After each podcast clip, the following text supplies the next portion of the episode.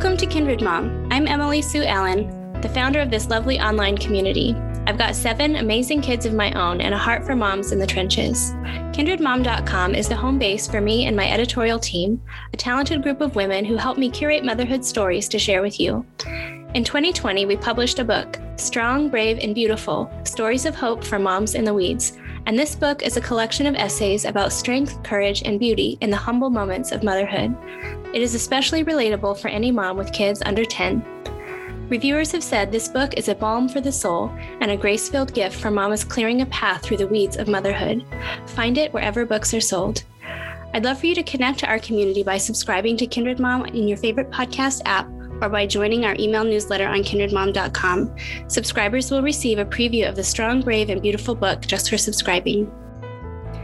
Today, Bethany Broderick is sharing a story about receiving bad news and cherishing time with the people she loves. Learn more about Bethany at the end of her story. If you're a mom in the weeds, I'm praying for you, cheering for you, and I hope you'll check out more Kindred Mom stories while you're here.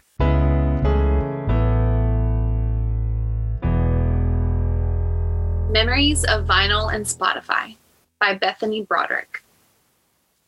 Why is my mom still in the bathroom? I asked myself this as I welcomed family and friends into our tiny apartment for our firstborn's gender reveal. With more guests than would pass the fire code, I didn't want my mom to stay in our only bathroom the whole time. Besides, she was there to help me host, to celebrate finding out whether our baby was a he or a she.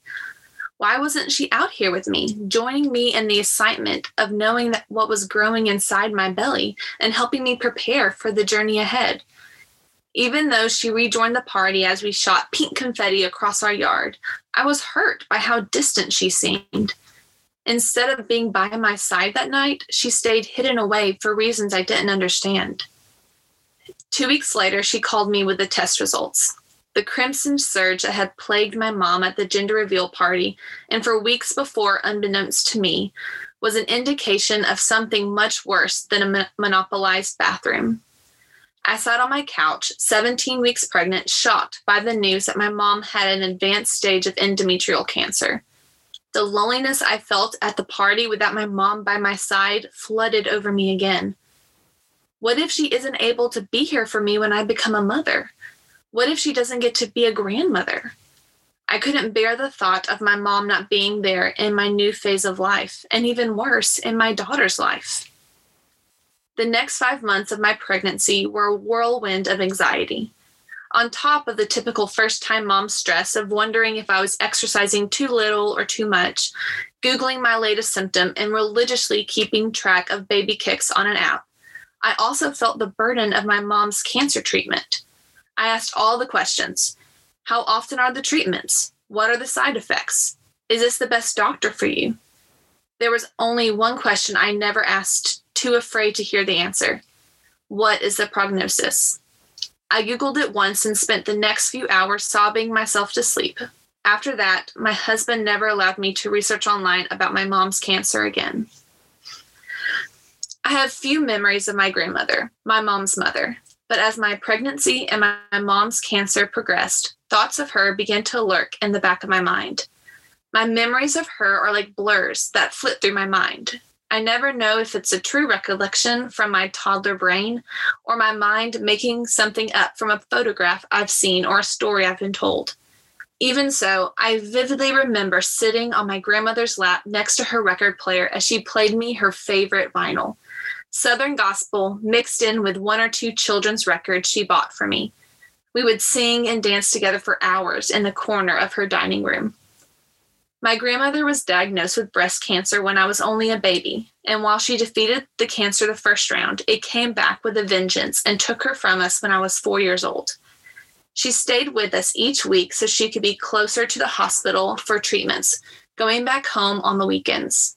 Because both my parents worked full time, my grandmother became my primary caretaker, even throughout all the exhausting chemotherapy. This went on for months, and I got used to my grandmother always being present. Thinking of her, I prayed for more opportunities for my mom to be present with me and my daughter. I sobbed on the phone, thankful for the covering of a magnolia tree outside my office building, as my mom relayed more bad news about her cancer. more bad news. That seemed like all we ever got from her doctors. It's always worse than they had anticipated. When I hung up the phone, I knew we had to move back home if at all possible. My husband took a new job and we moved shortly after my daughter was born, only 30 minutes away from my parents. My mom had been there for my grandmother throughout her cancer battle, and I wanted to be there for my mom. Her final chemo treatment coincided with the week I gave birth to our daughter. I have a picture of my mom and daughter wearing matching bright yellow crocheted hats that covered their equally bald heads. I could tell my mom was as tired as I was. My body was spent from hours pushing out a new life. Hers was spent from months fighting the death inside her own body. While I was thankful for my mother in law and other helpers, I wanted my mom. When she visited, I watched my mom's weak arms hold my daughter tight, wishing her arms were strong enough to hold me too. I felt guilty asking her for help when I saw exhaustion much deeper than mine in her eyes. So we sat together on the couch, our bodies aching together, unsure of how to help each other when we were both in pain. When dreaming of this day, I had imagined my mom taking care of both me and my daughter. I hadn't expected I would already bear the weight of taking care of her. My mom knocked on our glass front door last week after her immunotherapy treatment with a plastic bag hung over her arm. My two year old daughter yelled, Present! Barely waiting for me to open the door before jumping into her grandmother's arms and rifling through the bag. It was another coloring book and more crayons. They sat down together at my daughter's little table, and tears filled my eyes. I'm told that my grandmother brought me little treasures in plastic bags every time she came to visit us. Even though she was worn from the struggle within her own body, she would bring me a Walmart bag with a new toy or activity for us to do a Barbie doll, stickers, a Barney movie. It never mattered what was in the bag. It was the fact that I got to look out the door week after week and see my grandmother standing there. I don't remember the day my grandmother stopped bringing gifts in plastic bags. I don't remember the hard holiday season when we said goodbye to her. I don't remember what she looked like towards the end. In my mind, she's always sitting by a record player, holding me in her lap and singing. What will my daughter remember about her grandmother? Sometimes it seems history is repeating itself in the cruelest way possible, threatening death as we celebrate new life. I fear the timer has been set and we will follow the same patterns as my mom did with her mother. I wonder how long my mom will be here with us. I try not to let my mind drift that way, but every once in a while, it manages to get away unnoticed to the realm of what ifs. We praise God that the chemo worked miraculously in my mom's body, defying the odds I had Googled that one terrible night. Every four months, we breathe a sigh of relief when another set of scans come back clear. But I know that may not always be the case. I cherish every milestone my mom is here with us, knowing that one day she won't get to be here. Like my grandmother, she might not be with us for my daughter's soccer games or high school graduation Maybe it won't be until a wedding or a great grandchild's birth. Either way, I know there will never be a moment I don't want her here with me. Today, I open the door again to my mom standing there carrying a Walmart bag. I know she's in pain from one of her latest treatments, but she doesn't act like it when my daughter grabs her hand and yells, Dance with me! Instead of a vinyl record, my mom picks up a Roku remote to play my daughter's favorite Spotify playlist. The audio quality may not be as beautiful as my grandmother's vintage record player, but as I watch my daughter dance around the living room with my mom, I hope that my daughter will carry this memory with her for the rest of her life. I pray she remembers her grandmother there with her, singing at the top of their lungs and twirling around until they couldn't stand anymore. I watched them from the kitchen, knowing I had two choices.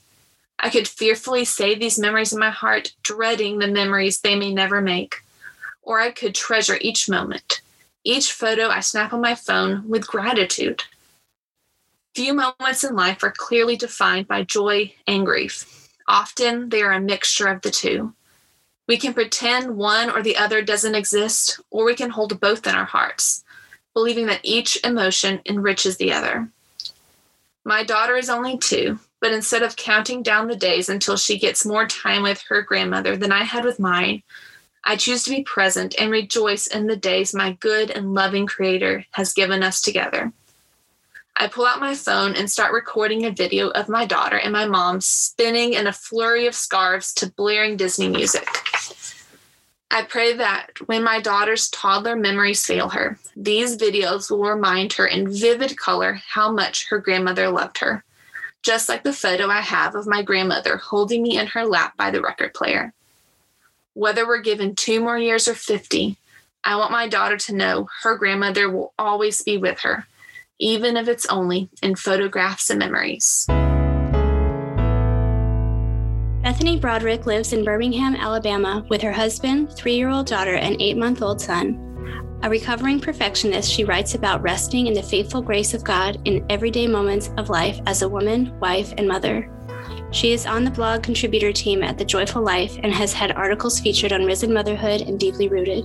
You can find her writing on her personal blog, dwellingword.com, and on Instagram, Bethany G. Broderick.